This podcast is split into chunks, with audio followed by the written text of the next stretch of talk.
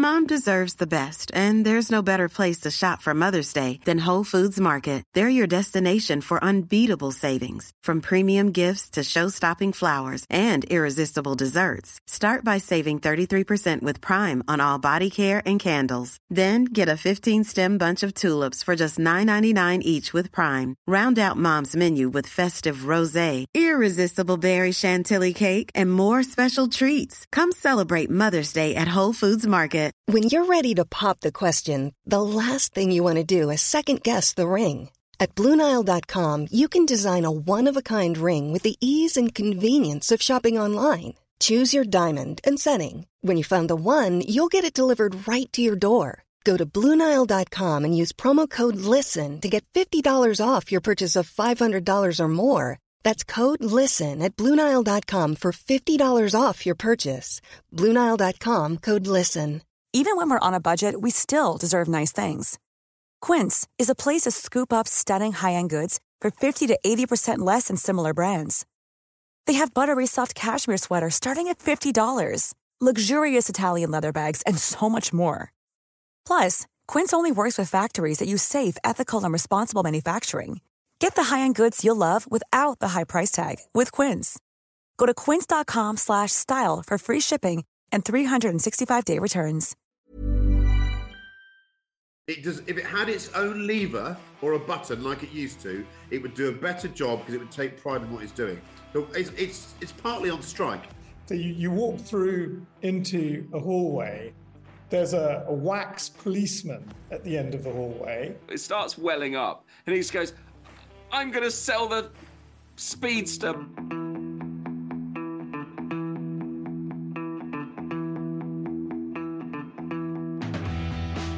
Hello and welcome to the Collecting Addicts podcast, episode number forty-eight. It's a late recording. All of us have been working hard, toiling actually, in our individual professions. Some of them are serious, some of them are not.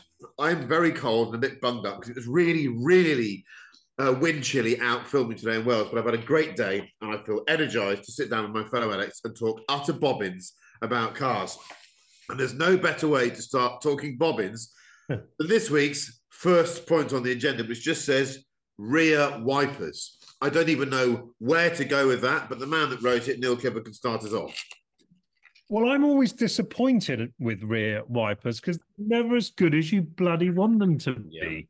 Yeah. And A, the reason why I wrote this, because I've, I've, I will talk about it later in the What Have You Done in Cars this week, because I've got a new car with a rear wiper, which A, takes an hour to find how to get the thing to go because it's a nineteen nineties Audi, for Christ's sake. God knows why I bought that. I did have pneumonia. But then to find out how to get the wiper to work takes ages. And then when you actually get it working, it's crap. You wonder why you bothered. You wonder why.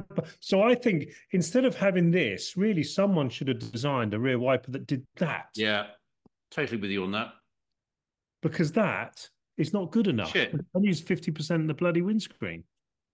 And then the wiper's obviously shit because no one's ever replaced it from new. So it actually doesn't work at all anyway because it's thirty years old and made of plasticine. So I'm very disappointed about rear wipers. There is a whole thing about should you delete the rear wiper if you own a Porsche and a nine sixty-four Carrera two is worth ten grand more if it's got the rear wiper delete, if I remember. That's the case, Mister Harris, isn't it? It could be. Right, we've done rear wipers. Let's move on. I wanted to... uh, yeah, I don't... So, I agree. But, you know, old editorial lessons... If you say something's rubbish, to do so, you have to offer a solution. And just going like that, you know, what does that look like? What what, what rubberized wiping element is required to do that? How would you integrate it attractively? I'm sure a German could figure that out. For well, the fact is that a German hasn't. A, the fact that a German hasn't yet probably means it's quite difficult. Um, so it's an odd thing. I, I find the... windscreen wiper delete on nine eleven is very interesting because for me, mm. I like having... If you use the car year-round, it's great having the wiper. You've got to have one. And I don't, I don't mind the look of it. It's quite an interesting German contraption. It reminds me of those little ones that used to be on the front of six series headlights. It's got a lot yeah. of filaments. It's a bit insectile the way that it looks. It looks like it could be the the blade of a wing of a beetle or something. Um, so I, here's the question for you then, Neil, and, and fellow addicts. What's the best rear wiper you've used? Can you answer I, that question? I can answer the best wiper, and it was triggered in my brain through your lovely video of the S L seventy. I love the front wiper on an R. Is that a single arm wiper? Single arm. It's cantilever. That's a, that's a really great yeah. wiper. Sort of goes. So rear, rear wipers, hmm. they they are more disappointing than not. I agree. They yeah. tend to. If you buy an old estate car, and I, I seem to do that the whole time, the thing that's always not working is the rear wiper and the rear wiper washer. They just they seem to be engineered to last a couple of hours. No one uses them. They all get blocked up. They're all shit. The wiper never gets replaced. It's all gone. Yeah. But I mean, there's, there's quite a long distance, isn't there, between the wiper fluid and um, I mean, the, there the is on oh. the back window. I mean, you've got a big long. Some, some have a separate oh. reservoir in the back. Some used to have, and I yeah. I bemoaned the day when the separate reservoir for a rear windscreen wiper was deleted. That was a sad day. There is the clarion call for for the addicts.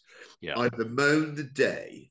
uh, so I I think I, I can see that the rear wiper is an issue, but also, I think companies like Mercedes-Benz, you know, when they were the, when Mercedes-Benz was so far ahead of the rest that they had ribbed rear tail lights so that you wouldn't get dirt inside yeah. the yeah. ribs. You get you get better projection of light. They used to design cars so that the the rear the rear screen didn't get covered in crap when you were driving along. You know, the, the shape of the car was determined by function rather than form. And I think a lot of modern designs, you end up just with the moment you go more than twenty miles an hour on a slightly down road, you look in the mirror and go, there wasn't enough w water on the road to do that to the rear screen. Where's yeah. it come from? Yeah. So yeah. I think, yeah, I, it's a curious piece of engineering, and no one, but the fact that no one's found a better solution makes me think there isn't one. I think the There's best so many clever people out there. One. No, well, the, one. the nine eleven shape, or and they've tried to do it in Panamera, is that uh, is is the shape that means the dirt does not accumulate on the rear window. Yeah, yeah well, it, it depends, it does, doesn't it? Yeah, it, do, it yeah. does. It does sort of. Yeah, yeah. I so did. I was I, last it. night. I was trying to to remember, and I I I got the quote wrong because I thought it was a Shelby quote, and then I just googled it and remembered, and it's Franco off the Gumball Rally when he rips the rear view mirror off and he goes, uh, water behind me doesn't matter. So maybe get you know get, get rid of the rear wiper and the rear view mirror, and then it won't matter. But it, yeah. it's funny because I, I just I did read I I I as you know spend my time reading about these things, and um, effectively a car punches a hole in the air, and so what you have is a vacuum at the back. And their argument was, um, I read an American website, a sedan, a saloon, has got a great big boot between you and the vacuum. So the air that's coming up, which is whacking mud or water onto your rear windscreen, is massively impeded by having a boot. The problem you have is if you've got a hot hatch or you've got an estate, you, you basically have a, a vertical or a very, very, and, and actually they said it was Porsche. I thought, it's going to turn into a bit of a Porsche podcast, but it was Porsche who came up with that solution, as you guys all know, which I yeah. did not. But I did love the very first windscreen wiper because it was like doing this with your head, yeah. very Indian way. It's just rather, it is rather elegant, actually, the first one. If it, my, my Audi A four Avant's got a fantastic wiper. It's just an elbow, and it does a perfect one hundred eighty degree arc, and there are just the corners missing. So, um, is it? Defense of a good windscreen wiper, I think, with the fulcrum right in the middle at the bottom of the windscreen and a one hundred eighty degree sweep, it does a pretty good job. I think it does have to be. That's a good point you've made. I mean, I, I'm in Neil. I think rear windscreen wipers are really disappointing. Mm. They're just meh. What, in terms of their they never work as much their as personalities, their conversational appeal, or all all of the above? Actually, no. But well, as we know, it is always funnier in the front. So when you time you get to the rear windscreen, by the time you get to the rear windscreen wiper, it's really dire. Um, the ones Range Rovers, I think, still have, and a lot of S U Vs still have, the windscreen wiper, which is sort of hidden in the top of the windscreen behind that little spoiler thing. Oh, it comes that way. Yes. It goes that way. And that just stores water and muck and rubbish at the top makes of the windscreen. Makes no sense. It dribbles off the end. Yeah, makes no sense. And then you have, oh, I've got to press the button again. But the worst, the, the daftest rear windscreen wiper I've seen, it tends to be on V W vans or, well, there's a rear windscreen wiper on the back of the van. Yeah. Who thought that was a good idea? And they're always going. I mean, I know I've said I hate rear fog lights because I'm doing an Alan Partridge to say, your fog lights are on. Your f- rear windscreen wipers. Your rear windscreen wipers are on. Yeah. The... Uh- really irritates me when you see, no, hang on, it's dry. I can, it's stressing. It's probably going to start scratching yeah, this glass. True. And the that's little annoying. Electric motor will be getting hot because it's... Yeah. We, we missed this off our O C D, I think, in terms of where the... the stress of the little, little copper coils and that motor getting hotter and hotter and they're all shouting. So, so a couple of things about rear, rear, rear windscreen wipers in defence of. Uh, I think... I think this is cause and effect. At least two of you here are natural leaders. Maybe all of you are natural leaders, and I'm not. I'm subservient. But I think the rear windscreen wiper has taken... It's been subjugated in the modern in the modern car control vernacular because it doesn't have its own button anymore. It's it is been it's been reduced to having it's your it's a sort of supplementary function to your normal wipers, your front wipers, and therefore. It's never going to work properly. It's not been encouraged in the workplace. It's been left there. Just you, all you do is you nudge it forwards, a cursory nudge. It does. If it had its own lever or a button like it used to, it would do a better job because it would take pride in what it's doing. So it's it's, it's partly on strike. It's gone, fuck all well, of I, it. You don't give me, you don't you give me my own lever, about? I'm going to do half the job. No, sorry, what you're, no, but what you're saying, so I think, if so if you press a button, am I right in saying, so if you pre- press a button, it's just on. Is that, yes or no? It does, Edward, it deserves its own control function. At the moment, it's buried. It's it's it's a it's a sideshow to it's it's basically a fluffer to a front wiper. Okay. It's not Is on. there? I, not I, I'm not my my uh, rear wiper um, product knowledge is not very good. Is a rear wiper automated in the same way that you have a sensor on the window? No, no, it's that's, that's what it needs. Because thing. see, a, a rear wiper. If you're driving down the motorway, if you if I leave London now and drive to Cornwall, uh, but you know, I have to. I really I don't to need. You know why that's so flawed? Those those those uh, you know beams only work if you've got a clear screen, and of course the rear screen's covered in dirt, so it would always be confused. Well, that's sort of fair There's enough. But if you, you rarely need to use the rear wiper. No, you want it driving on, down the motorway. You don't really need to clean the rear screen, do you? Unless there's a lot of standing water. You want it every half an hour. twenty-five minutes. twenty-five right, minutes. We are going to invent I, the you, rear can screen. You imagine, can you imagine Neil's perfect windscreen wiper for a Countach rear window? Yeah, just... Well, it, it would... The other one that's interesting is the G R Yaris. How on earth do you wipe that weird rear window? You just can't. Yeah, it's got one though. Oh, is that got? Is that got yeah. a top one? Or is that it's got, that? It's got, that's got, little, got. It's got a thing about that. Little toppy, yes. Yeah, it has. Yeah, yeah. About the, the the thing's about as long as the thing you strike a triangle with if you're the special one in the orchestra. Yeah, I, I, I reckon. Was thinking, I was thinking about this earlier on today as well, and I sent that little clip to you of my friend Malcolm, who now lives in Australia, who like was that. a Formula One designer and blah blah blah. And I don't know whether this is still in the rules. Manish, you might know this. Until, certainly until recently, one of the rules in Formula One was that the driver must be seated in the car in a forward-facing position. Wasn't allowed to face backwards. And I thought, you think, apart from, On, in what world would anybody think that's a smart idea? The kind of, the kind of world where Colin Chapman would have found something. Yeah. You'd found an advantage. Way of they, a rear face and I thought if they did that, I wonder what sort of rear wiper mechanism Adrian Newey could come up with for a rearward sat. Ah, but do you know what? If you if there's two there's two where motorsport and filming collide. Is in that technology when you have the whirring thing. Remember the karting discs that go in front yes. of the visor? Yeah. They have one They're of those.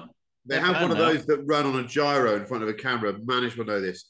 If you're filming on a tracking car in the wet, they can put this thing on the front of the camera that whirs around, and you can just throw gallons of water at it, and it can, the lens doesn't get wet.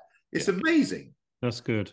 So yeah. what it I've got what okay. There's a couple of cars who you always see with that slightly disappointing failed wiper look, where the where it becomes a dangler and it's sort of going over the bodywork, and it's a very disappointing. Oh no! If it touches the no, bodywork. Okay, there's a there's a the Passat they made in the early two thousands. When they get old, they droop. They do that. You had one of those, didn't you? Yes, and it and its wiper just fell down like that. Yeah. In fact, you know what? I was at the Bicester Scramble at the weekend, and a bloke came up to me. He's a really lovely man.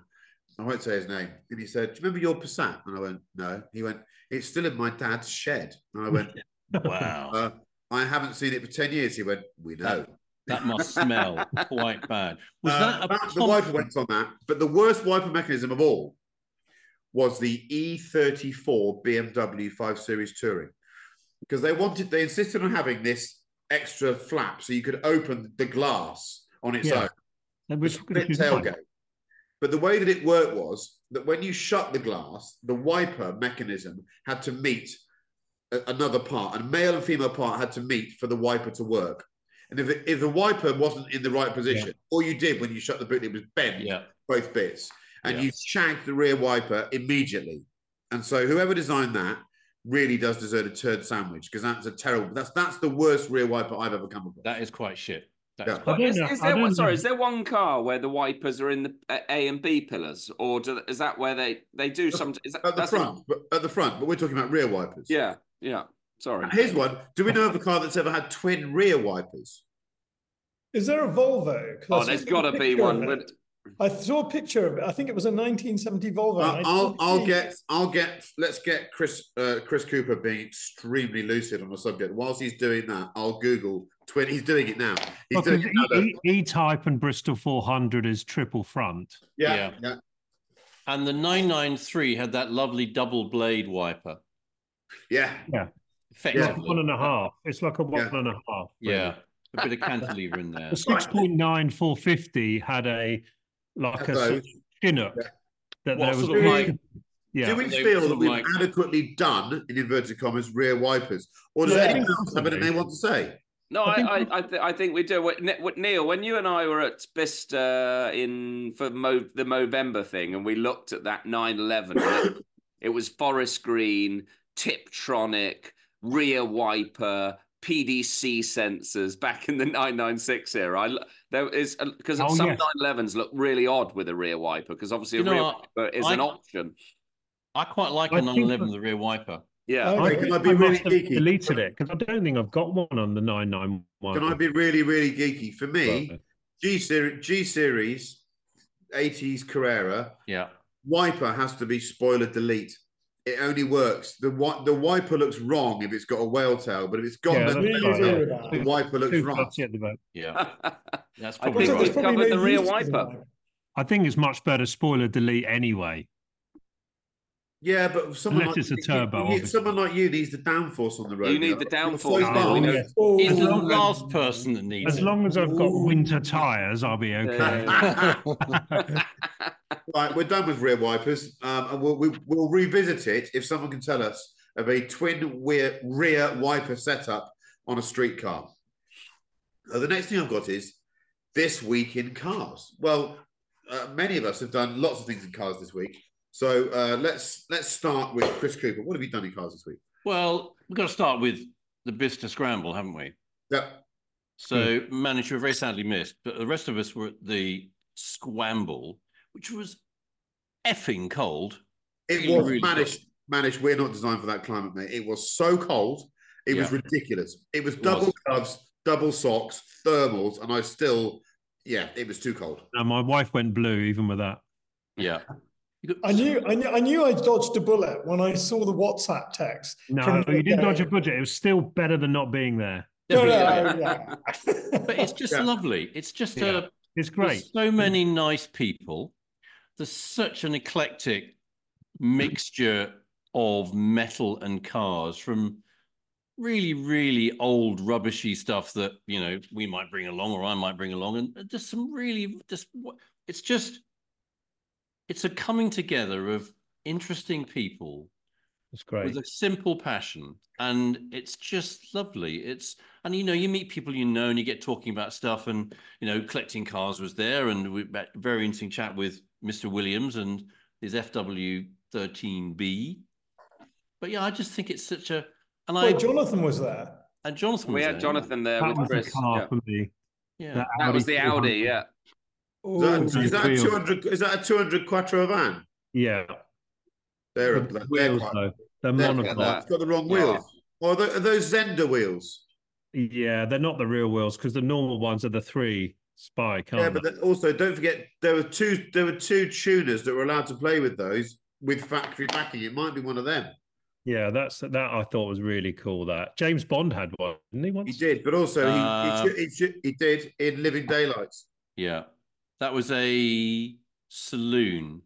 It was a saloon with B B S crossbones. It did. And, and, it, had, and it had front, the front headrests had fillers in them. They two hundred saloon, two hundred saloon. And it was, was in the same scene as the Harrier jump jet. Yeah, when they get the Russian out. That yeah. was pretty cool. So the yeah. thing I, I mean, this is, did anyone see at the, can you see that? Honda Pilots? What are they? They're Rage buggies. Oh, Rages, yeah, yeah. There were two of those there. And I thought, that's a bloody good two-car garage. There's two. So dangerous, whoever, dangerous. I didn't see who had them. So whoever had the two Rage buggies, because Rage has gone out of business. We all know what Rage is. They made these yeah, mental yeah. sort of... Because a lot of stuff you can get these days sort of folds over. I know. When I was teaching my sons how to do skids, and I realized that actually this Polaris thing, other brands are available. Polarises aren't inherently dangerous. Nice lawyers from Polaris, but they do tend to fall over if you try and do skids in them. The Rage thing, it's just got, it's got stance. So there were two of them together, one of which had Tamiya branding on the side, which is just the coolest thing. So everything which from a Tamiya... Let's have a look at that. Let's have a look at the can you, can you come a bit closer? Because it was a bit glared. You might have to WhatsApp it to us. Keep coming. Oh, there we go. Oh, yeah. Yes. Yes. yes, yeah, look very at cool. That. Yeah. There were two. Two of them. That, that was lovely. So that would roll, that, that, you could roll that quite easily. Easy. Um, you have to try a bit harder. Okay. Happy to do that. Something. Happy to every, do that. So my only disappointment about the Scramble on Sunday was there are only three this year.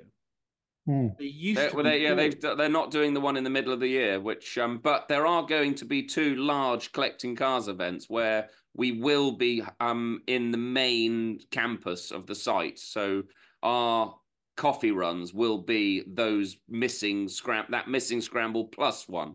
And oh, I set that P J I set that up for you, Edward, with no money exchanging hands. Yeah, it was it was seamless. Yes. Um, so, uh, what did you drive there in, Chris? Uh, so I drove in Sausage.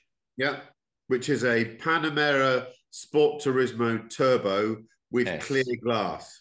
Clear glass um, in aventurine green. Although we all looked at one um, oh. in the your favourite Porsche dealer in Switzerland, managed, the oh, Stard Porsche God. dealer. And they had an oak green one. I thought, God, I've got envy. What about that burgundy one with the Cahiba interior? Yeah, that's the, no, it was, that's the one, the burgundy one. Yeah, we need yeah. that for our Stard office. Clearly, we we'll, do. We'll, we'll do off. We'll do. If only, if only that, one yeah. of us knew somebody with influence in Stard. Oh, there we go. you know, you know, um, my my son's. I mean, I've been trying to get him to cars. You know, he's quite refractory. But when we went to visit Bernie. Um, We, he has a, a garage in his old house that so you, you walk through into a hallway.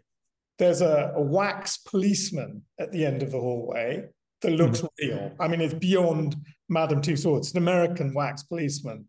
And then what you do? When you say sorry, when you say wax, you mean W A X, not W A C K.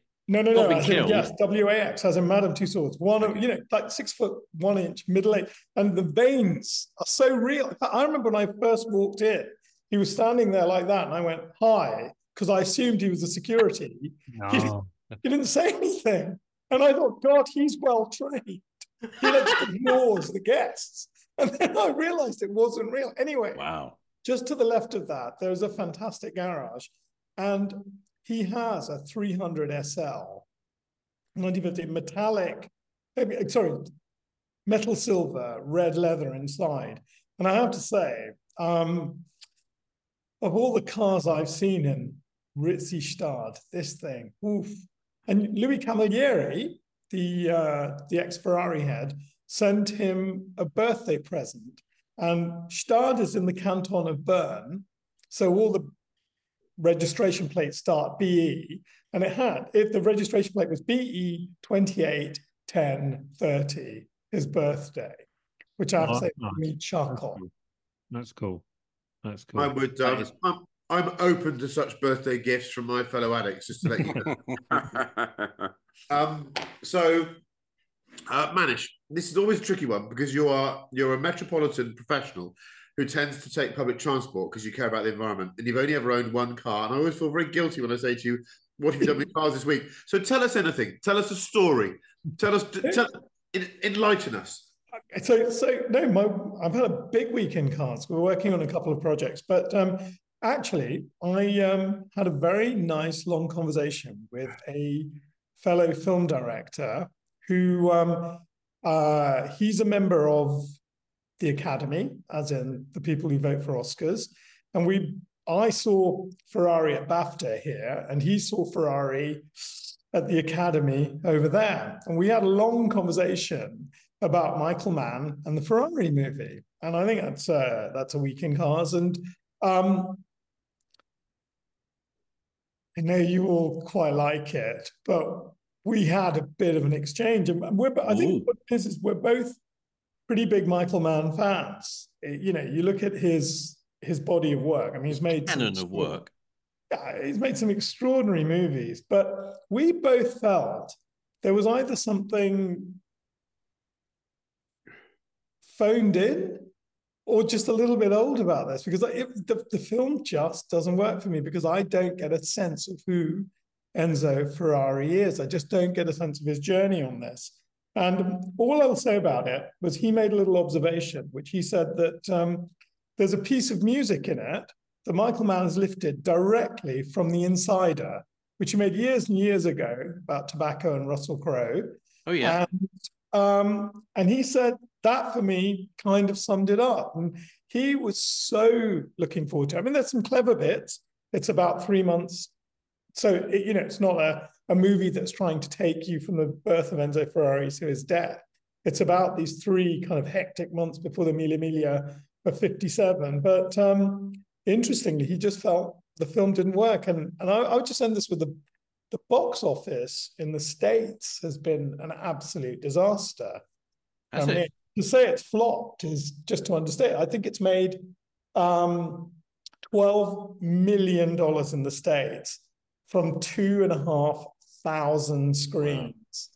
Wow. Uh, the thing is, any, any car film is so much better than any other film because they got cars in. Yeah, I think I haven't seen it yet, only because I was ill when I was supposed to go and see it.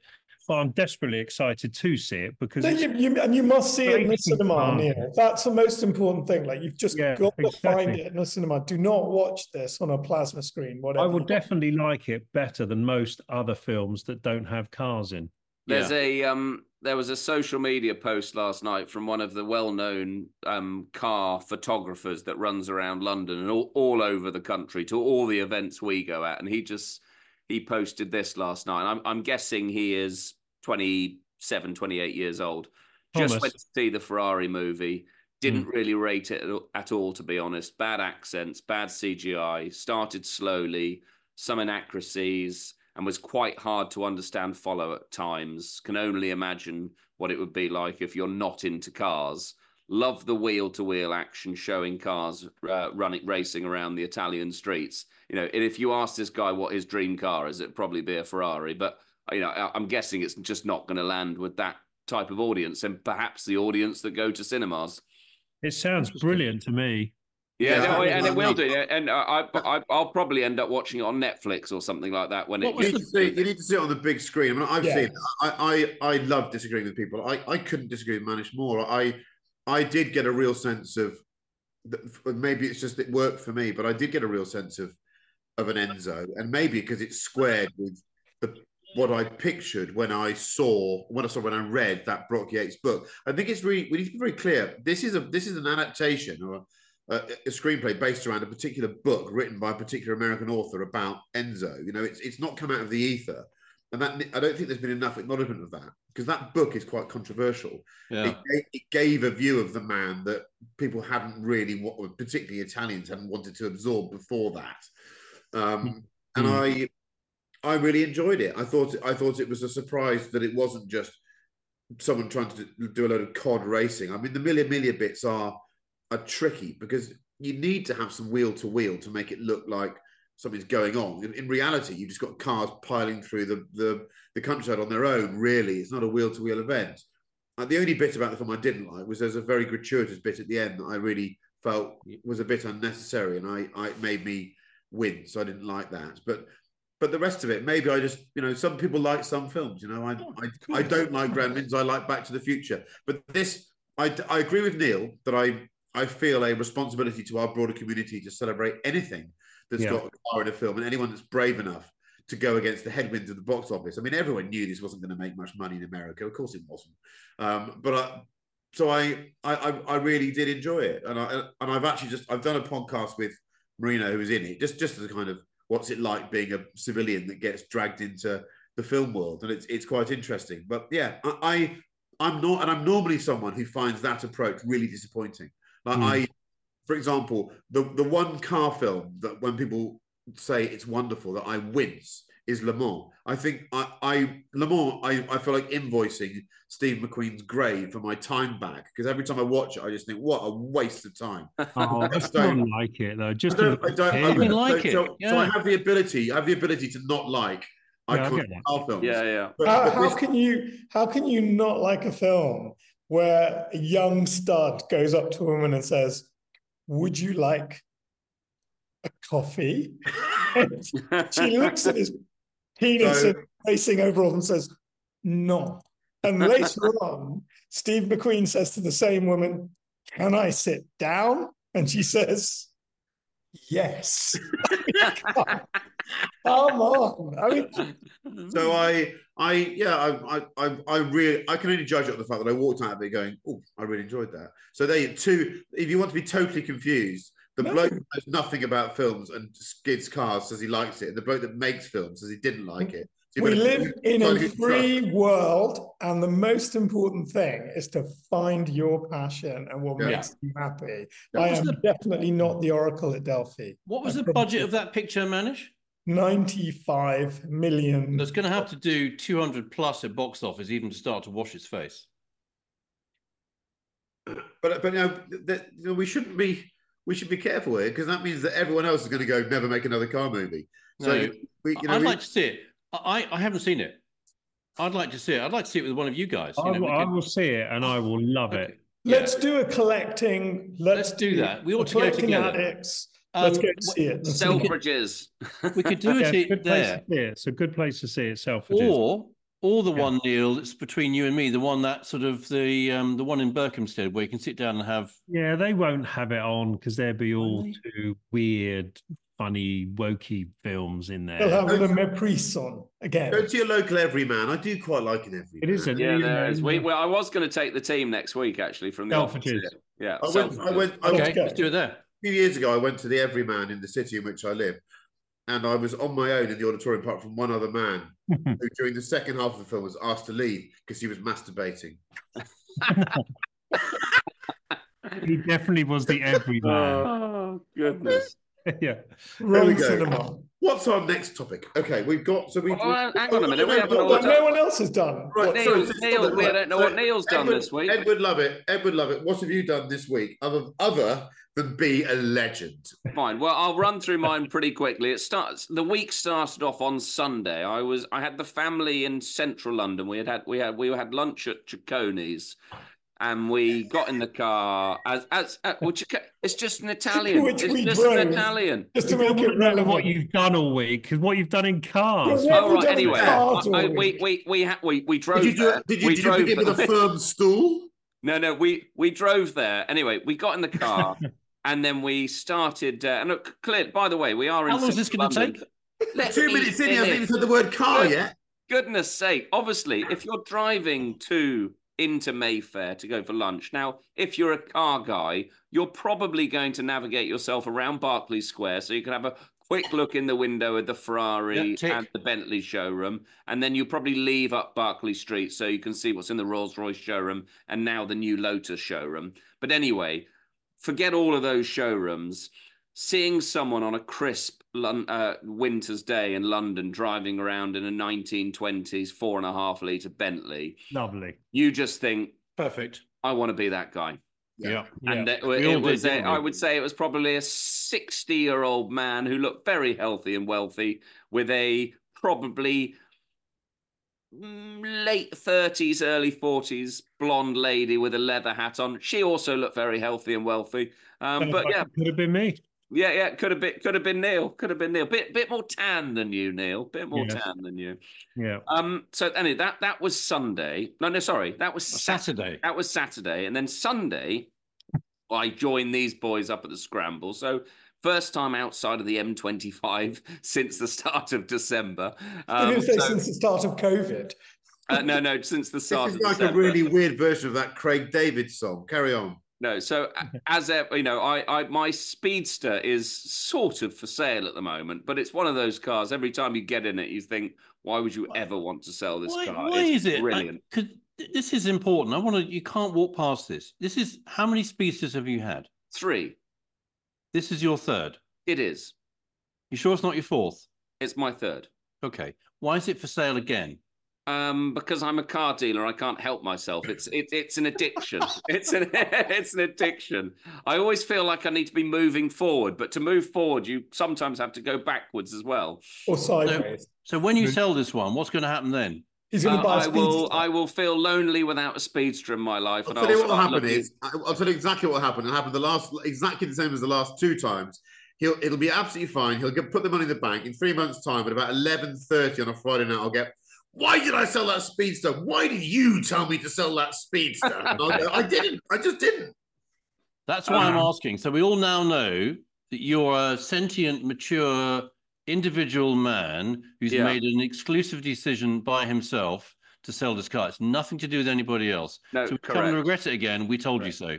Although, although when I, I tell my when I tell my son, I my I've got three children, and my youngest son is four. So whenever I tell him off for anything, he. He do, he really doesn't like being told off, and he. Where does he get that from? Where does he get that from? Yeah. From me, but but he he knows the way to my heart. So when I tell him off, he he start he starts welling up, and he just goes, "I'm going to sell the Speedster back to a Porsche dealer." That's that's that's what he says to me. Anyway, okay. I'll I'll get to the end of my question because Neil's week would have been more exciting. I got to Bicester, I saw these legends, um, and I I I I, I rarely get jealous, and I don't get I'm not jealous at Bicester, but I love walking around and seeing those cars, thinking. Wouldn't it have been cool to have been him or her this morning driving that here? Yeah, uh, and yeah. and obviously the it, it's full of those for everything from an incredible D L S just to a, a ratty hot rodded nine eleven to the you know the the Audi estate car that Neil threw there. But but actually, one of the and Alpines are winking at me uh, at the moment. Which, yeah. Well, that that's every a, home that's should have one. Thing. But the one one odd car that just stood out to me there. And I just, they just nailed the design, is the D B nine. I think it's hmm? such a great looking car. It is. Um, Convertible automatic. Idea. Yeah, it's, it's just, and there they was a beautiful one experience. Outside, but there was a beautiful one just parked outside the hangar. I don't know why. It's just a very, very pretty car. It is. twenty-nine nine ninety-five. It's full of four bits and the convertible. I'm not, I'm not talking about any of that. Well, they're allowed to, they're allowed to be yeah. flawed. I just think, it's just a beautiful yeah. coupe, not yeah, the Volante. The coupe, not the Volante. Yeah. No, no, I, automatic Volante, full shit experience. Full shit experience. V twelve, Bro- broken, r- broken roof with a floppy rear wiper. I'm trying yeah. not to drink this month. But you lot are going to drive with me the orange, with the orange indicator lenses at the back. Just stop it. Right. Just like movies. God's sake, there's a limit to this shite that we can deal with. Volante automatic. Lovely. Neil's turn. Neil's Clifford, turn. Clifford, have a word with yourself, all right? You've gone too far. You've gone too far. Yeah. Right. That was seventeen minutes of shite. Let's carry on with um, uh, Neil Clifford. What did you do? Can you go longer and harder than Edward Lovett about your week in cars? No, no, no. I can keep it short. I sold two cars. Ooh. Ooh. Did you? Um, I sold two cars from the nineteen sixties. Right. And I bought two cars. Oh. So, um, yeah, so that's cool. And and as as I've said too many times, I had pneumonia in the middle and bought an Audi, which was probably the last time that I, A, will hopefully get pneumonia or buy an Audi. But anyway. But if you had the choice, it would be pneumonia. And you know, you know what? That car, the R S two, I bought the R S two and I bought it off Collecting Cars, and um, it typifies, typifies that a word? It, it yes. summarizes completely the cool butt shit car that we discussed last week. Slightly yeah. different to favorite shit car, as we know. There's those two different categories, because if you treat it like a modern car, it's rubbish. Yeah. All modern cars are basically better than the old cars, in theory. If you've got a, a left brain, of course the modern cars are better. Why have an Integrale when you can have a Yaris? Of course a Yaris is so much better. It's just an Integrale is sort of shit, but it's much cooler, right? Yeah. And the R, if you treat the R S two like a modern car, like I've got the modern five series... Oh, they... It's just so rubbish, really, because it's really firm and the plastic's all a bit cheap and it feels brittle and it squeaks, and the stereo didn't really bloody work until I sorted out the Bluetooth, and, you know, it's a twenty-five-year-old car, whatever it is. But then it's really cool as well. If you treat yeah. it like it's a nine thirty turbo estate... which is what it is. If you treat it like yeah. a vintage thing, it's magical. And you drive it, you know, I'm sounding like a very professional car tester now. If you drive it always above four thousand revs, so you're always in the band of the turbo thing, because it is very, very laggy. But I like lag. I enjoy turbo lag. I'm not yeah. negative about turbo lag, because it's that whooshy feeling is lovely. It's the anticipation. Yep. Yeah, so if you drive it like an old bus, crap old car, it's one of the best old crap cars ever, I yeah. think. So I like the turbo lag in my T D five Defender. It's got slightly more power. Oh, it's yeah. good in the Defender. I like a bit of lag in a bit. A turbo, turbo lag is a positive. It's a yeah. positive thing. You just feel that here it comes, and it just oh. But it's only, it's, only a positive, it's only a positive if the gap before its arrival doesn't become really annoying. So you've got to have enough. It's got to have a bit of a pre-spool to give you some shove and then yeah, give yeah. you some woomph. When when yeah. it's useless is when they, like Ferrari for years, made engines that didn't feel turbocharged. But like the first four eighty-eight, that first really great engine they made, the whole idea was to make it feel normally aspirated. You know, they're going, no, you, you, you've missed out on your party trick. That's like having, that's having the best joke in the room and never delivering it. So mm. McLaren have always given us a bit of... And I yeah. love that. That's what makes the McLarens more exciting. It's actually, a lot of it's just down to the booth. I think so. That's right. And the funny thing was, I got in the car and we took the dog, actually. Um, and it was it was early in the morning. It was bloody freezing. And I convinced my lovely wife to come with me. And then the only thing she said when we got in it, she said, is this new? Have I been in this before? And I'm like, no, darling, it's new. She said, will it make it?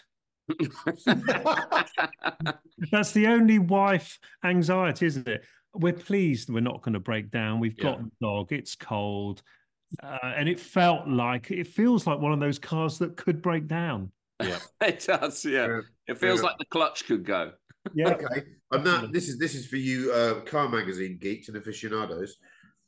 The R S two was, I think, the subject of one of the cheekiest headlines or covers of a car magazine ever. It was factually correct, but it really stretched the boundaries of what is allowable. As the zero to thirty thing. Yes. Yeah. Yeah. Faster than the McLaren F one. Well, it was jumping. They managed to drop the clutch on one and make it go one tenth quicker to thirty mm. miles an hour. Yeah. And that and that was the, the basis of an entire article. It was a good photo, though, because the car was jumping over a little hill, yeah. wasn't it? That good marketing, that. that. Good clickbait, that. Was it a blue one? Blue, blue, yeah. Um, the Garo blue.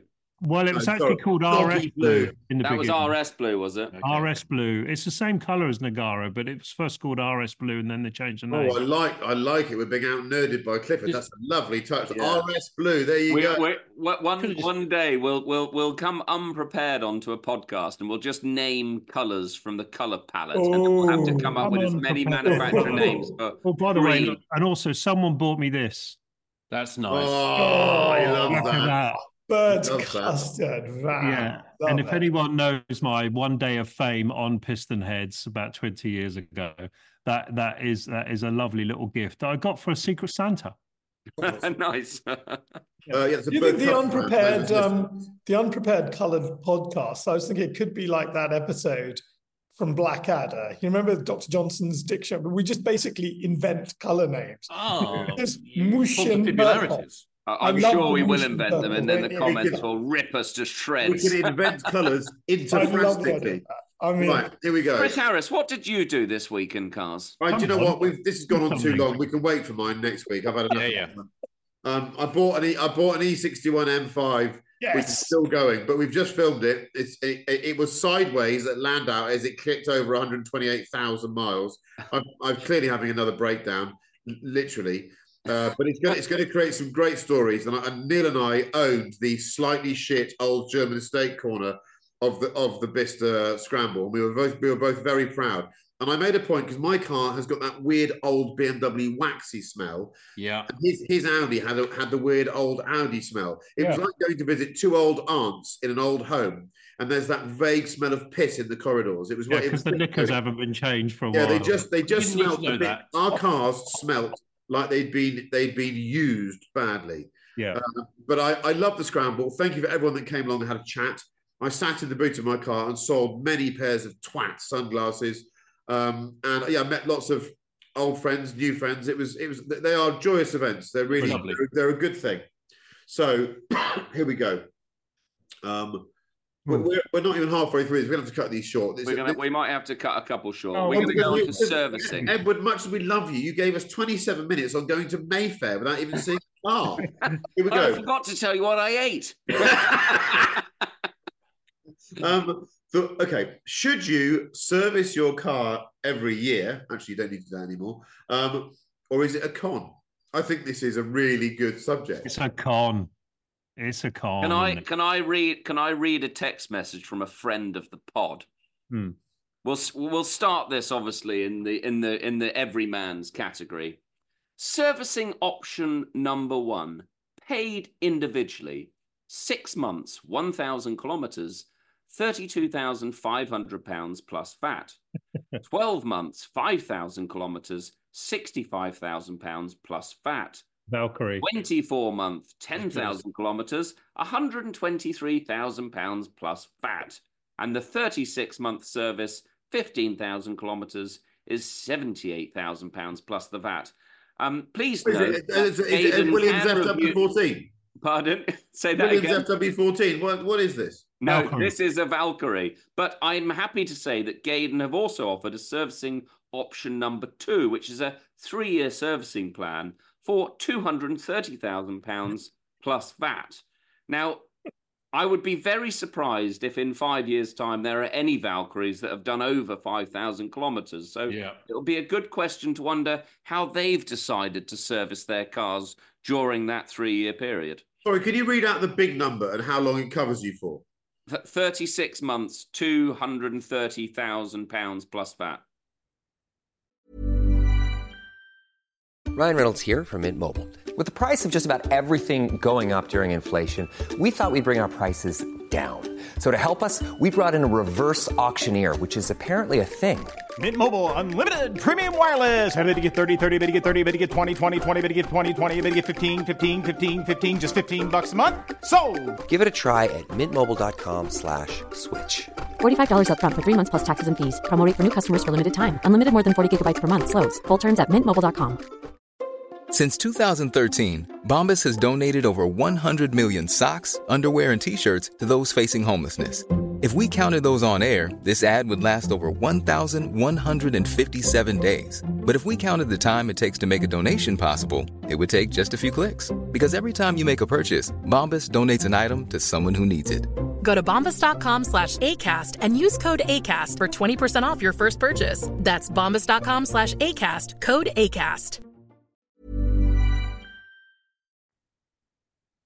I didn't think I could become more apathetic towards this type of vehicle than yeah. I am now. I was already, but uh, what's the point? It's just all, it's ridiculous. It's made up numbers. It's, it's nonsense. It's, it's made up numbers. Go and buy a, go and buy a racing car and do it properly. Don't ask yeah. about with this stuff. Will, go and buy a racing less. car. It will cost less. Go and be a real man or a real woman. Yeah. Don't cock about in this stuff. I don't get it. Yeah. Sorry. That's ridiculous. I mean, a D F E, a costless D F E rebuild schedule wouldn't cost you that, and that's just the most complicated, silly, because it's a proper engine. Yeah. So Neil, Neil, you tell us why you think it's all, and I'm just going to go back and quote you, uh, bollocks. Well, I, I think the, the smart people are the Italians. They ignore the whole bloody thing because they, you know, they they they know that it's rubbish. If you if you I don't know, got a four fifty-eight or a four eighty-eight and you're doing two or three thousand miles a year and you get your little text from Dick Lovett just to let you know, Mister Clifford, your service is almost due. I think it's it's completely ridiculous to take it in there and do... Can I interrupt one second there? When you get that message, do you think they're talking about the car being serviced or you being serviced? Oh, the car. Okay. I service myself. Well, I I think these things blend at that point in the Ferrari ownership. yeah, yeah. But I, I honestly, I'm with the Italians on this. You, it's all, it's only about your insecurity of worrying about the value of that car when you come to sell it and the man comes round your house or you take it into the dealer and they get the little book out and they go, oh, there's a bit of a gap there, isn't there? Not so sure we're going to be able to get the right that price you want, Mister Clifford. So it's only... Those new cars don't break down. The oil doesn't all go to toffee, does it, in, in fourteen months? I think it's an EBITDA thing for profitability because I'm sure twenty percent of Ferrari's profits or ten percent are driven through, or Porsche, through servicing and selling the parts. And not many miles get done in these cars. So I think it's all a bit of a bloody rip-off, really. That would be my view on it. I quite like... getting cars serviced regularly. Yeah, but you're Mister O C D.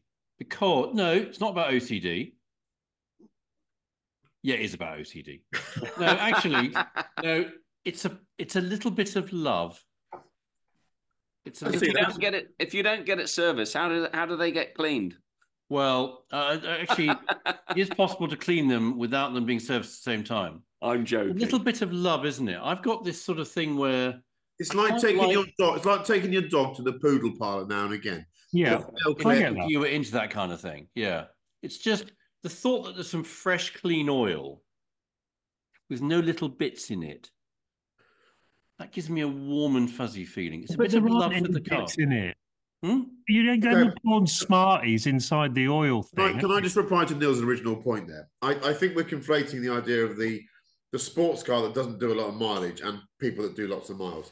I think, to be clear, yeah. if, if a car sits around and it's a bit of a, you know, show-off object or it gets used very occasionally, its oil probably isn't going to need replacing. But it doesn't mean that someone shouldn't give it a good once-over, make sure the seals are okay, go over it. Yeah. You know, just, just have someone that knows what they're doing. Just replace the tyres, look at the brakes. The worst thing you can do is leave stuff with hard tyres. I'd be replacing the tyres every other year more than the oil. But, but cars that do high mileages... God, they really do need maintenance. And I, I remember going to, about ten years ago or so, I was trying to get Castrol to sponsor something I was doing. Total failure. But I went along to their one of their R and D premises in the U K, where they have every car manufacturer that works with Castrol puts its new engines, well, but when ICE was still a thing, a development a thing. They have, you know, the endless benches running these engines at different R P M cycles and, you know, all computer controlled. And, you know, it's a science. And and the way that they specify their their um, their service schedules is just around the safety tolerances for that engine. And they, they've they've driven them to failure. And they've worked out that if you, you know, you could probably stretch, you could probably double that uh, interval that, that they suggest, but that to be safe and to make sure all the lawyers are okay and everyone's happy, they halve them or whatever the calculation there is, and you adhere to it. And if you don't adhere to it, you do lots of miles. At some point, that engine will shit itself. Yeah. And if yeah. it doesn't, you're just lucky. Yeah, the, re- uh, the reciprocating parts. Yeah, you know, this, they're they're, com- they're complicated mechanical objects with yeah. fine tolerances, and I think you have to respect that. But I but I do think that, you know, if you've got a car that does very few miles, I've got one car that I've owned for coming up on three years that I haven't. I do a few miles in it, but I don't service it. I, I haven't serviced it, and it's a bit of an experiment for me. R one twenty-nine. Yeah, it's that one. I just, yeah. it feels like such a great car. It'll never I, break. It will never I, break. And I and I, I and the, the oil in the dipper looks so nice and clean still. But I think if you if you dip some That's oil, the bits in it are so heavy; they're all at the bottom and the side. but, it, but it is. But I think, you know, it's interesting. Those people that I know that are really good spanners do change oil quite regularly in their cars. They do. Yeah, I would do that. I would do it more myself. I think. I mean, the reciprocating parts of an engine are sacrificial. Yeah. That's never been said out loud before. No. They they are designed to wear out. Yeah. And that's why bearings look and are designed the way they are, so that the really expensive bits, big ends and crankshafts, can be protected. So, you know, any revolution. So it's just, it, that is a bit O C D, but there's a bit of love and all thinking, I've done my bit for the car and it's got some clean oil in it. It's like having clean water for the goldfish, isn't it? It's not I've never had a goldfish. Being. It's not a wine. look at look at here we go. Actually, you know, you're really not supposed to have too much clean water for your goldfish. But, is that but, a bad uh, thing? Clean water for goldfish. You, okay, within within what Chris Cooper's just said, and the fact that, you know, there's a bit of friction between uh, Mister Clifford, who'd rather just let the things sit there and, and, and not be serviced, and Mister Cooper, who likes it. How about this for a scenario? If you actually have been brought up, sorry, brought up. acknowledging the fact cars needed servicing when we were younger, and actually, if Chris Cooper said many months ago that a, a fast car is a nicer car to drive, I used to really believe that a recently serviced car was better because yeah. because there was someone that looked after my old cars, and he was really good, and it would just come back better, you know. And I thought it was great, and I'd, I'd acknowledge the fact that they all had to be bedded in and everything else, but the car felt great. But then once, a long time ago, I gave a car to a reputable garage, and it came back driving worse than I gave it in, and I've never. I've always Trusted. been skeptical of garages since. I've yeah. always thought I thought that I thought they were miracle workers, and they let me down. And I, yeah. and I even now I get in cars sometimes and go, they've played with the alignment on this. This this drove better before. What have they been yeah, doing? Yeah, that is bad. Well, yes, there you... is a little bit of an analogy between that and watches, good watches. Yeah, yeah. Probably, you know, they yeah. do say about good watches, unless there's something wrong, do not let the expert open the thing up. And because I think modern, modern cars, modern, modern cars really suffer because they use so many more plastic components and fasteners that once you've un- unfastened them and fastened them again, they're never quite the same. And I think, you know, quite often your car comes back with a squeak that wasn't there. Yeah, I hate that. And yeah. so so I, I can see both sides of it, but I, I do think that Ferrari, we, we're cynical about Ferrari, but they tacitly acknowledged the nonsense of the yearly service when they said seven years free service, didn't they? They just said, it's all bollocks. Within yeah. reason, our, you know, we're not we're, we're not going to try and make money yeah. out of servicing. I don't we... disagree with any of that. I, I don't yeah. agree with all that. Um, Neil, running in. I don't do it. Yeah, I knew you'd say that. How often do you buy a new car? More than Manish. A, a brand new. I tell you what, I'm, I'm trying to think. I did do it on one car. I can't bloody remember. Uh, the R. Yeah. The R. I yeah. thought that was such a special and is such a special thing yeah. that I was never going to sell. I'm going to be buried in it. I'm also dead. they those that that those yeah. engines. I can remember going to, let's say, the person that develops those cars, and he gave me a very early version of something like that to drive around in. And I he, he phoned me and said, "How many miles has it done?" And I said, "Oh, it's about four hundred." He went, he went, "Well, you can't drive it faster." I went, "You're joking." He went, he went, "No, no, no, no. It's, it's on the bench, but with all our engines, we respect and run them in because they're better." Yeah. ten thousand kilometers, you'll yeah. know it's better. Wait, how, how long did you run it in for, Neil? And what does five hundred, run I think. I was I did exactly what I was told on that car. What about, what is that? Sort of, is that sort of like a thousand miles at no more than sixty miles an hour? What is no, four, that? No, at least four and a half to six thousand revs. You've got to vary like the revs a bit. Vary, vary the revs, yeah. yeah. I've got a, I've got a fast Ducati motorcycle that I've had for five years that technically I've still not run in. Yeah. they're they're the just... worst. Try running in a fast bike. They want you to do a thousand miles of building up to it. Well, it could take know, years. It, you know. Actually, well, I what think, I remember, I think, now you've got an M five, could you, as a service to mankind, do some numbers on it with the power button pressed in and then out? It makes a massive difference, because I went for... I just I went, like to see the numbers. I went for a speculative overtake, having stopped for fuel yesterday, and I didn't have the power button engaged, and I was yeah. expecting the full five hundred, and and I, yeah, I had a... Trans- I didn't have it. No. Yeah. Could oh, by the way, I had, I had a lovely phone call from, well, and a message um, uh, from uh, B M W, uh, the man from B M W yesterday, which was quite lovely. I've you, I've, I've told you this on our on our yeah. website. So I've bought this car. It looked a bit familiar. You know, sometimes you think, I've been here before, it, and it's had a life. It's a long time ago, um, but it was new. And the message just said, Chris Dash, it is a press car. So this thing, uh, this is Carmen. This is Carmen. This is a vehicle that I personally abused when it was new. I think I drove it in two thousand seven to the Nürburgring to see Nick Heidfeld do a lap of the Nordschleifer in a Formula One car. So that's how long ago it was. Uh, and yeah, now it's back, that was it's our back. first V L N race. It was it? Was, wasn't it? Yeah. I yeah. think that's cool, though. That car would have been looked after better than I would have looked after. Oh, it, you know what? It made a few noises today, but actually the engine and gearbox are magnificent. But I did. It's the Chris. It's a press car. That's them. That's them quietly saying, ha, ha, ha, ha, ha. And I, I quite like that. So uh, what we are? Uh, shall we? Shall we miss? Uh, we, we um. What do you think, Chris? How much? How much time? Well, do we, we, we've done. We've done a fair amount. So let's go for. How about? Uh, I like the winter's drive. I think. I think. I think it's very wintry at the moment, and I like. Yeah. I like us all. So Neil has proposed this. You've got a winter's day free for a drive, uh, a big drive uh, from home. Uh, where Where'd you go? And I. I suppose that means you're confined by the geography of us being on an island. But it, you've got a day. You've got a day. You've got to be home for tea. Only one day. Okay. Yeah. Uh, there you go. So, uh, Manish, where would you go? I've never thought about this, and this is a drive that I've done. And it's um, our in-laws live in Middle Barton, lovely farmhouse, um, and the drive is. Sorry, where's that, Manish? Roughly? O- o- Oxfordshire, okay. north of north of Oxfordshire. So. Um, you basically, the boring bit's getting up the M forty, but you come off at Junction eight and you go Wheatley, Headington, Woodstock. Yeah. Stop there for a really nice cup of tea and something to munch on. And then on a winter's day, I think there's nothing as beautiful as going to Blenheim Palace. You just go to Blenheim Palace, you can take your dog and yeah. you just have a lovely couple of hours walk with your dog in Blenheim Palace. You just walk and walk, go over all the sort of various bridges, grab a little bite to eat in the open air thing where you're freezing away and have a little bacon sandwich or something.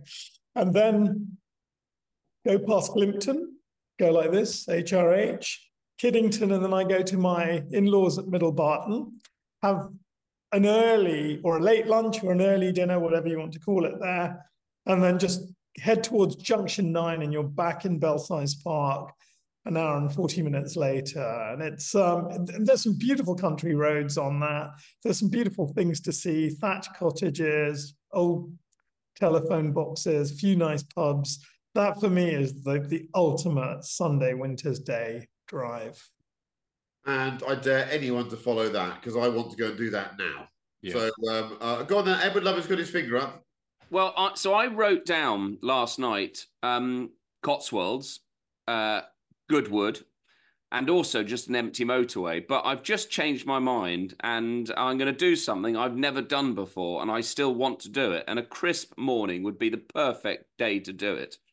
And I would leave London and instead of going west, which is which the direction I normally depart London, I would go east. Mm. And I would go to Whitstable, Ooh. Margate, Deal, and I would go and skim some stones across the water, and I would go and eat some of the cockles and oysters and all the amazing food that the Garden of Eden, the, yeah, eels, all that stuff, all the amazing food that I see in the Garden of England. I think that's um, good, Ed. Big skies there, no yeah, hills, yeah. big skies, beautiful. Yeah, and I've I've, ne- I've never I've never been north of Canterbury or Dover in that area, and I'd love just to go and. Crisp day, Speedster, roof down, woolly hat. No, you sold it eat, by then. Eat some cockles, all that sort of stuff. Whose Speedster are you going to borrow? Uh, yeah. If I sold it, then uh, I'll just buy another one. I mean, yeah, the, the, the, only, the only tiny flaw with that plan is, given how our sewage is going, I hope you've got a couple of days off and a damn good flush. Yeah, no, that would be fine. There's no such thing as food poisoning. I grew up in Whitstable. Did you? Did you? Oh, that's where my brother and I, you, you know, I, I got my brother Mike. When we were we were little, our thing was dinghy racing, and we were just obsessed with dinghy racing. And we would we grew up in Kent near, I've said this before, Pluckley, England's most haunted village, and Whitstable, which is on North Kent, goes sort of half an hour, forty minutes away. We would go every weekend when we were in our early teens until we left school. And Thames Estuary, it's a bit muddy. It is a bit muddy. And Whitstable then was a bit of a sort of a forgotten now. It's very gentrified, and there That's was cool. Pearson's Oyster Bar. I always remember going to Pearson's Oyster Bar. Um, and somebody always used to say, it's owned by one of the Cray brothers or one of their What's it? heavies or something like that. It was, there was some really, really good East End gangster connection to Pearson's Oyster Bar. Lovely. And present owners may know nothing about this, but it's a lovely, it's a nice drive that way. That is a, mm. I think that's a very good, and Margate and, well, Ramsgate now, uh, that's all been Tracy Eminified, hasn't it? It's very, Has it? Yeah, yeah, Ramsgate now is quite lovely. Don't spoil all the surprises for me. I haven't been yet. It's, no, it's great. You'll love it. No, I'm saying you'll love it. I think it's a really good call. Uh, Neil Clifford, where are you going with your day off? Right, I'm, I'm doing as your employee, toil away, flogging handbags. None of you lightweight three-hour drives. I'm going full-on fourteen hours. I'm leaving at four a.m. I'm driving west. I haven't done this. I was talking to my mate about it today. Like, we've got to do this in February. Bloody work, shit, weather, no sunlight. What are we going to do? Go west. I'm going to Wales. And, you know, I'm, qu- I'm a quarter Welsh, actually. Didn't but know I, that. Yep. Um, and but I don't really know the middle bit. I don't know the west coast bit, you know. I'm my, my family are sort of Cardiff and all of that, so I know that bit, and Aberystwyth and Barry, Barry Island like and all that. You know, I was there in the seventies when everyone had big gold bracelets, and but I, I haven't been to that middle bit, so I'd like to go. Where was the place where the prisoner? Where is that? Oh, oh that was up north. Yeah, I haven't, I haven't been there either. I want to go there. I've never been there. Everyone tells me it's magic. I, I stayed there for a night. It's outrageous. They built an Italian town in North. Yeah, Clough William Ellis, isn't it? Yeah. Why don't we all? We should all be bloody going there and see. Let's it. do it. Let's do it. Port, Port Merion. Is Port, it Port Merion. That's yeah, yeah, yeah, yeah. But I want to try. I want, anything's. Even though I like the big skies of the east, you got to you got to find a hill. You got to find some mountains or some. There's, no, short, there's no shortage up there, boss. You're exactly. Very near Snowdonia, you're fine. Over the you know either Brecon Beacons or the Black Mountains, and end up in a nice little I don't know seaside place with scrambled eggs and big loads of coffee, and have a chat and laugh with your mates, and then take the long way home and get home for six or seven o'clock at night. That's what I'd, I'm going to do this in February, actually. Well, um, if you don't, if if everyone lets you down, we'll uh, I'll I'll come. Yeah, we'll, but, we'll, we'll do we'll, we'll go in separate cars so we can uh, do a talk podcast to ourselves in Port Merion. Yeah, we could do it. So, it's not a million miles from Anglesey. No, it's yeah. not. It's just down the coast. Yeah, we I've can... been to Anglesey and all that. We need to. We've been talking about and... doing a little. Get on the get on the beach at Porthmadog as well, and go and go. Lovely. go. I've never been there. I want to go. The podcast I'm in. So, uh, so I, I'm I'm I'd like to say I go somewhere else, but I go to Wales. I, I go driving in Wales most weeks. I'm in love with the place. I love the Welsh accent. Uh, I just you know J P R. R I P today, obviously. That is very um, sad. Yeah, um, he's still so, very young. Um, Training um, to be an orthopedic surgeon as well. I mean, yeah, yeah, brilliant. So, uh, what I would do is this, and I, I've done this before. I've done, I've done so many Welsh adventures. Winter is interesting for me because normally I go on my motorcycle. If, it's, if the weather's, if my hands don't freeze, I always go on my motorcycle because with a visor on, no one can see you. And I, I love going on my own or with one friend on a motorcycle. But this is the winter, and I'm a fair weather motorcyclist, so it has to be a car. What I would do is this. I'd start off like Neil very early, four thirty in the morning, and I'd want to get to Rosilly Beach, which is one of the most remarkable, you know, bits of uh, coastline in the U K. Just go and, go and Google it. It's just an amazing beach. Um, I want to get to Rosilly Beach before around the time the sun comes up. So I'm going to damp yeah. it down four from Bristol. And then I'm going to wiggle my way back, A and B roads that I know well, take in loads of good stuff we filmed.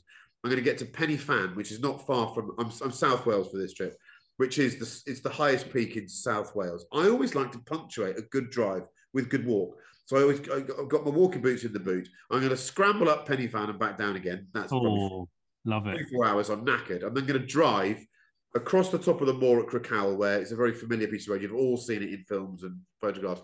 Drop down the other side. There's a pub in Crickhowell called The Bear, where they do a lamb and leek suet pudding, which is to die for. And then after that, I'm going to dap it back for tea and cocktails um, uh, in Bristol. But I, I do it regularly, and I it's a great it's a great thing. This, you know, we're we're told we shouldn't drive unless absolutely necessary, but do you know what? We love cars, and I if if yeah. driving brings you joy, it's therapeutic and it's good for the soul. And I think you can offset it against that. So uh, you know, don't go the whole time. Don't be stupid, but but now and again, go and do it. I'm going to do that. Yeah. Love it. Uh, Chris, what would you do? I go to Portsmouth. Oh, I go to Portsmouth. Um, this weekend was a really interesting weekend to drive because uh, it stopped raining, and as part of a farming family, stopping raining, as any farmer will say, thank well that the land is far, far too too wet and horrible. It can't do anything. Um. It wasn't very, very cold, so there was no salt on the roads. All the rain had washed all the salt away. Yeah, it was crispish, not too much wind, no salt on the road. Perfect. You could hear all the bikes around here.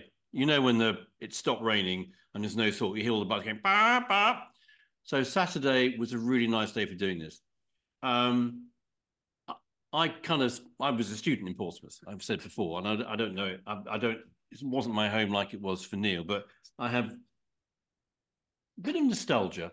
I really love Portsmouth. I had a happy time in Portsmouth. It's a great place, yeah. And the roads, I'm, I used to drive down there in my Mini Cooper before the A three was effectively dualed the whole way. So before before the the uh, the tunnel at um, Hindhead. Yeah. Um, so given that this is a fantasy, I'd have done it this Saturday, but in nineteen ninety. Okay. Around the Devil's Punch Bowl, Hindhead. Around the Devil's Punch Bowl. Yeah. And so some of it would have been single carriage race, some of it dual. I mean, a bit nice and quiet, very, very crisp. And then I'd branched off, probably just, it must be before Hazelmere, certainly before Petersfield, and driven down yeah. the Meon Valley. Yeah, all lovely. Those little villages. Yes. The A thirty-one and, or whatever. Yeah. Also, that's time... when you that's when you realise that little cars are right for the U K. Yeah. Because really, you don't want anything much bigger than a one oh five Series Alpha or a Mini or a little hatchback. Yeah. That's all you need, isn't it? Um, probably an yeah. Alpine. We would. We need to talk. We were going to do it last week. Let's do it in a future week. Uh, automatic or manual, because I think the Alpine A one ten would be better with manual. We'll discuss why that might be true later week. But little Alpine, very small footprint. Drive down the Meon Valley, get back onto the, is it Fort Nelson, Neil, just on the hill above um, Fareham? That sort of, you, yeah, you can yeah, drive yeah. up to it and you can see the whole of Portsea Island and Langston Harbour and Portsea Harbour. Yeah, my brothers will kill me because they all worked up there. I can't remember the bloody name of it. But we yeah, used to Fort Nelson is that. A monster neighbor. burger for five quid. Yeah, top of the hill there. Yeah. And then just drive down Eastern Road. Yep. Down the eastern side of Portsea Island, because Portsmouth is an island, as those of us who are not Neil and I might not know, and drive down via round Langston Harbour to Eastney, East, Eastney mm-hmm. and a Eastney for an espresso. Yeah, and I sit sit on that pebble beach. Yeah, and you look out to see one of the towers. You see the N A B Tower, which is sort of out a bit east of the, the eastern end of the Isle of Wight, yeah. and then look out to Ryde and Benbridge, and then just look round and you see the other forts, and then you see Southsea and so forth, and just walk along the beach, that lovely walk, all along Pebble Beach, past the piers, into sort of Southsea where the greens are, get some fish and chips. Magic. Walk back and back up. Um, the days are shorter. I quite like daytime driving in the winter because it's just you always did it. You always did it at Nürburgring as well. That is true. That is true. Mind you, I, I'll tell you what, that beach, that beach, I think that beach was where they dropped me off in the boat in seventy-five. I remember being dragged along that by the officers of the law. They let me stay. Shame. Yeah, it's a good place. That's a good recommendation, Portsmouth. I agree with you. Yeah, that's what I'd do. That's what my favourite.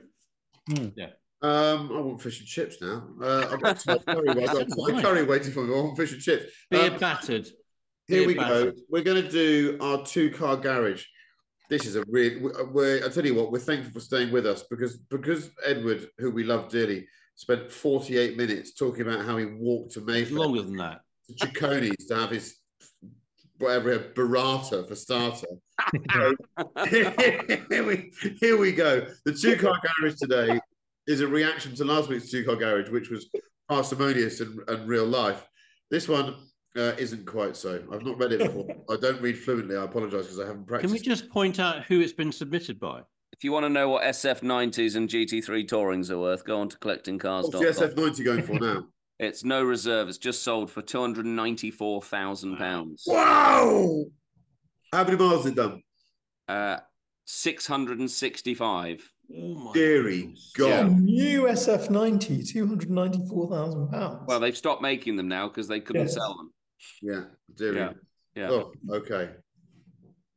Has it got a plaque on it that says press...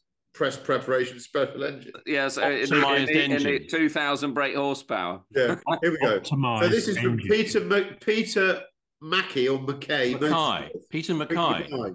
He's the Scottish motorsport commentator, I think. He is. He yeah. is. He's very good. Okay, right. Yeah. Yeah. So, Peter, sorry, thank you very sorry, much. Peter. I apologise. It's been a long day. Suggestion for two-car garage. You are a lifelong Porsche enthusiast uh, who has built...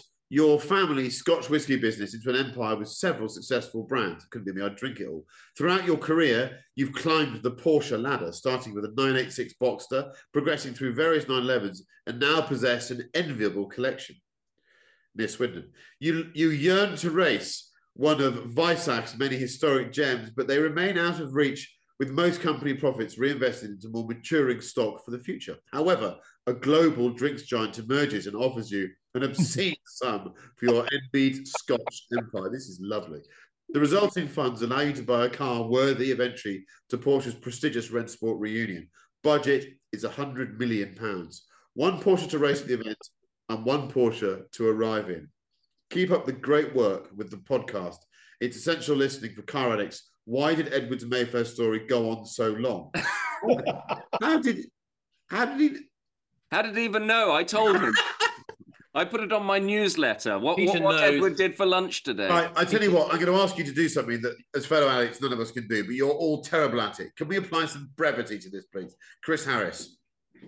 Oh, that's me, Chris Cooper. Uh, so, so, um, Chris Harris, I, go. I think I know this. I think I know because um, my wife, Lynn, used to work for the William Grant Scottish Scotch whiskey firm. It's one of the very few. So I think, Peter, let us know in the comments. Is he the bloke that wrote and sang Electric Avenue? No, that's um, somebody else. That's um, that Eddie so Grant. I think it must be no. William Grant, Balvenie, and all those kind of things. Um, brevity, I, Christopher, brevity. I had loads. I had loads, but so it's not. It's not the two thousand eighteen Grello, the last one that Richard Leach won in. Oh, Nick Tandy could have been. Yeah, but it's not. Um, it's not the eighty-seven Rossman's nine sixty-two C, Derek Bell's last win. I do love brevity. It's got to be that one. Golf. The nine seventeen. It didn't win Le Mans. Yeah. nine seventeen K, Steve McQueen car. And I yeah. think the road car would be, because I reckon this must be worth about seventy million pounds now. Yeah. It's the nine ninety-three G T two that Monkey sold.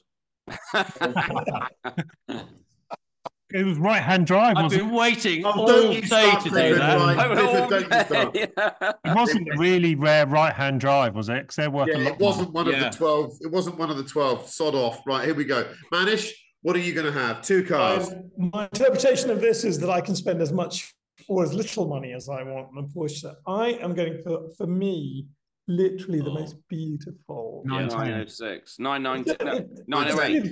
nine ten. It's like nine ten six, two litres, yeah. two hundred horsepower. I mean, just it. Axles in front, uh, ankles in front of the front axle line. If you crash yeah. in the paddock, you're dead.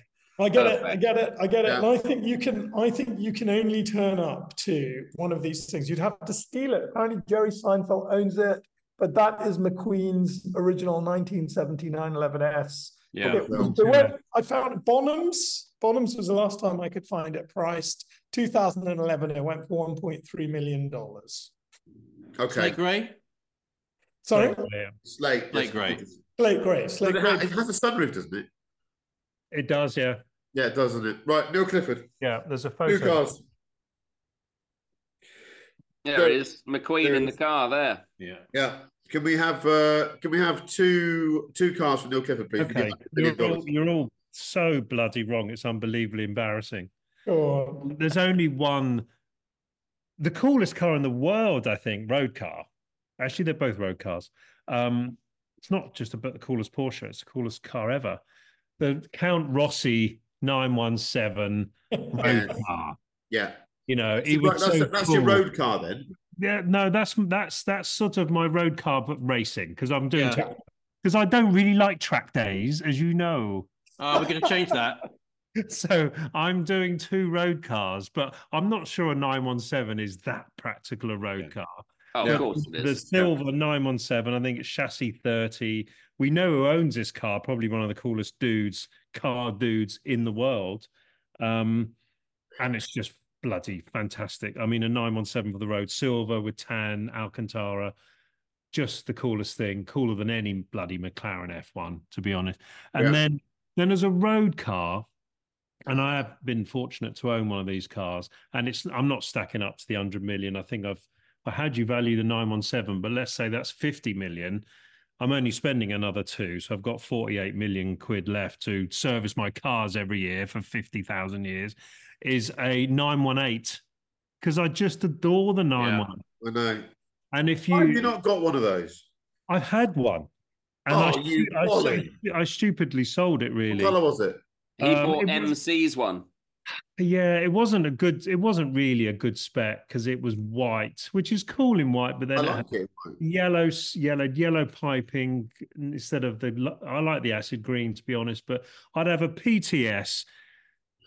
I'd find it in Germany because they're all left-hand drive anyway. A Brewster green nine one eight just with for change. Chocolate leather, debadged, no acid yeah. green. I think it's just a mega car. It's a nine one eight. It's a mega car, and you yeah. can daily it. You can use it for the, every day for the rest of your life. Right, I'm going to go next because Edward, Edward doesn't like waiting, so I'm going to go next. Um, uh, I'm, the, the, I've, I try to not come across as a complete arsehole, but there's a car in the Porsche Museum. It's a racing car that's got my name on the side of it. So it's the only car I'd ever want to buy. It's a car that I raced at Nürburgring in two thousand eleven. It's a three point eight R S street car.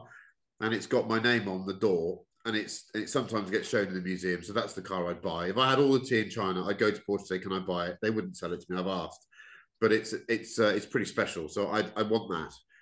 The road car is much more complicated and requires. Bearing in mind, I've got to go to Rensport and I've got to make it. I've got to make an entrance, and I've got a lot of money left over. I think even Porsche would struggle to charge me much more than a couple of million quid for a three point eight R S. So I've got, give or take a few pennies, I've got ninety-eight million dollars left. I'm going to go to the Porsche board and I'm going to say to them, I want to buy the entire tooling and production line for the W one two four five hundred E or E five hundred that you made in the late eighties, early nineties. I want to buy the line, and I'm going to make a, I'm going to build a plant in the Bristol area to start making W one two four five hundred Es.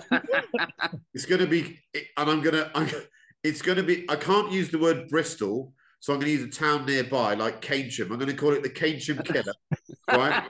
It's going to have six hundred horsepower, but it's going to look absolutely standard, same wheels, early car. You can only buy it with cloth seats. Chassis, chassis number zero zero one through to zero zero five will be made for my fellow addicts. And we will Aww. all turn up. We will all turn up to Rensport in our special Keynsham Killers that actually oh, are five hundred Es. There you go. Beautiful. I don't know what it's, I mean, I'm uh, made. But you can pay for your own fucking servicing. There's a lovely one coming yeah. up on Collecting yeah, Cars. The, the, the, no, the, the Keynsham Killer comes with a three-year servicing package. It's four hundred thousand euros. um, mine's pretty simple. I'm going to have a nine ninety-six G T one L M for the track and a nine ninety-six G T one road car for the road. Yeah, yeah. Nice. Yeah, yeah, that's good. Yeah, that's, that's special, not isn't it? That's, that's special. Yeah. Uh, right. Should we should we try a little bit of music before we go? Because we've only been going for about three and a half hours. But has this gone over a day? This podcast. It's about a day. Yeah. Um, we were um, doing. We did thirty hours on which table Edward chose at Cicconi's. We did. We, you're you're you're all. You, you've wasted more time talking about what I didn't talk about. I know, but that's what makes this podcast so yeah. special. Then. Uh, next week, Eddie buys a new Speedster. Right, um, so I'm going to go for, I'm going to go my music first. So this is, I don't think we mentioned this track yet. I think this might be the absolute peak eighties pop song. And the album it comes Ooh. from is sensational. And it's by such an unlikely artist, or whatever you call her. It's Grace Jones's Pull Up to My Bumper Baby. Oh, if, you, if you put this on, first of all, a great pop song should be impish and naughty. The lyrics are absolutely outrageous. They are. If you play it on a good hi-fi, you realise it was produced by geniuses, and it is it just kicks the shit out of a hi-fi. Go and listen to it tomorrow. It's fantastic tune. Uh, who's next? Chris Cooper. So that reminds me, Slave to the Rhythm, Grace Jones. Oh. What? That's good. Yeah. What amazing. But my one I chosen was the first album I ever bought. uh, E L O. Ooh. Um, um, Blue, was it? Yeah, Blue Sky. So the song I wanted is Mister Um, Blue Sky. Mister Blue Sky. Oh, yeah. Lovely song. Mister That's Blue Sky. Quite a sad song. Because yeah. the sun was out this weekend for the first time in forever. And I thought about Mister Blue Sky, which I love. Um, Manish, what are you going to go for? I'm going to go a little classical. Bach Concerto in D minor, B B W nine seven four. This Jesus is Christ. This is the blue sky on a Sunday morning in Belsize Park. That's all it is. There's Primrose Hill just on the horizon. It's just beautiful. It's who's who's who's who's the who's the artist? Sorry, Bach. Bach. Bach. Great. Bach. Bach has written this. This is absolutely beautiful. J S. nine seven four. B B W, Concerto in D minor, B B W nine seven four. Just listen to the piano. Let okay. it suck you in. That's my education for the week. Uh, Edward Lovett. Please tell Mine, me. Mine's very, mine's very similar to Manish's. Um, it's uh, it's in music by Deep Swing. Um, very good. What's it called? It's called In the Music by Deep Swing. I heard it the other day for the first time in a very long time, but I listened to it just to proof check it before offering it up here. And the version I listened to in my three-minute drive to work this morning was total dog shit. So I'm going to find a better edit and make sure that one is added to the list. Do that. uh, I listened to one of yours. Sorry, was it Zimmer? What was the one you... Yes, did you like it? I actually thought that was all right. Very good tune. Did. Very all good of my tune, choices are good. They just don't sound very good when Manish is explaining how romantic his choices are. Yeah. Uh, Neil Clifford, what are you going for? I spent um, one of my days at Christmas moving my record player to set up in my a, a little room to listen to records. And the first album I put on my little record player was... Uh, Hounds of Love, Kate Bush, because I love, I love Kate Bush. Doctor And, Bush's daughter. And uh, Hel- Hello Earth, very spooky. Wonderful to drive to with the roof down, because it's all about um, looking up at the stars. That's cool. Very nice. Did you do yeah. the corner weights on your turntable? And all that fun stuff people do with spirit levels and stuff. We almost got away with it. We almost persuaded the listeners that you were normal, but you've just you've spoiled it at the last minute, haven't you? You've gone, you've Sorry. gone. I let that you've out, gone didn't I? Yeah. Did you corner weight your turntable? No, that's the thing. That's the thing. I know do it you, is. Do you G-load your tone arm? Do you do that? Do you actually? Yeah, just got a little gram, so gramo meter. We need you to do, do hi-fi because I'm I'm I've not had a record player in ages, and I'm I'm going to get something like a Riga. What else the plainer, three. The, the, the classic yeah. one. I've got a plainer six. Can I just say, I had lunch with John Watson a few weeks ago, and it was just one of the most enjoyable lunches I've had in ages. He's the fucking biggest turntable head. Is he? What? So you start talking he... about it, he goes, but that only costs about ten thousand pounds. And you say, well, what do you have, John? And then you sit there and you realize his his hi-fi is worth more than your own. Wow. He's just legend. Un- he is unbelievable, his kid. Chris, we should actually, were you, were you with Paul Michaels? Because I saw a picture of them together. Were you, were you, were you yeah, we should no, do I, a no, no, I, I, Paul no, I met him and... separately, but honestly, oh, it, you know, his, his, his kid, I, I had no idea he's such a massive um, violent head. He I love just, him even more. Just love, ah, yeah, totally lovable man. Uh, oh, the, other, the other thing about the other thing about this week is I, I like I do like a biro. I used to use fountain pens, but they're not they're not useful in the modern world. But there's the Bic biro that's got it's a bit thicker. It's a one point six mil thing. Oh, what's mm. one? I, I the, have to have a ink, blue Bic pen. The ink that comes out of these has got a gooey texture, and they really are very satisfying to write with. Go and buy one and try it. It's worth knowing. I'm, I'm more uniball. Yeah, yeah. You see, but that there's but this these that, are... that's thicker than the blue. That's that yours. What's this one doesn't have a. Uh... That's one oh, mil. Yeah. That's one mil. This is yeah. one point six. That's oh, more nice. Ultrous. Could you buy me one of those, Christopher? I, I, Only I, in blue, I, you know, though. I, I like bought, blue ink. Edward, I bought two packets. One of which is for you already. It's arriving tomorrow. You um, nice. I'll swap one Bic pen for two rear tyres. Okay. So tomorrow, I'm going to Tank Barrett to drop off my Delta Integrale to have the minor. Matter of a new engine fitted, uh, and then I'm going over in my E sixty-one M five to have a man who knows all about these things tell me how shit it is. So I've got a terrible day coming up tomorrow. It's basically dental surgery for t- for cars. um, uh, uh, it's been a pleasure uh, speaking to you. I'm so sorry this has gone on so long, and I'm so sorry that Chris Cooper lowered the conversation at the end there. We'll see you next week. See you later. Yes.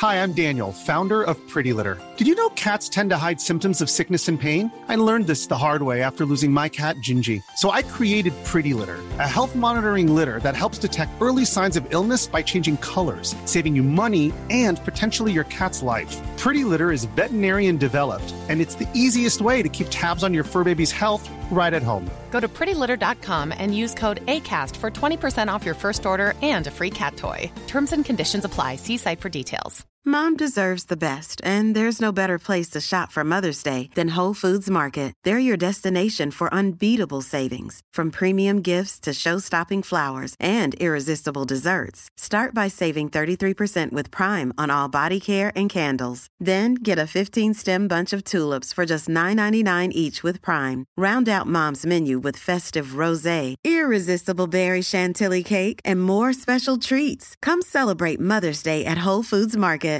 Imagine the softest sheets you've ever felt. Now imagine them getting even softer over time. That's what you'll feel with Boll and Branch's organic cotton sheets. In a recent customer survey, ninety-six percent replied that Boll and Branch sheets get softer with every wash. Start getting your best night's sleep in these sheets that get softer and softer for years to come. Try their sheets with a thirty-night guarantee. Plus, get fifteen percent off your first order at boll and branch dot com. Code BUTTERY. Exclusions apply. See site for details.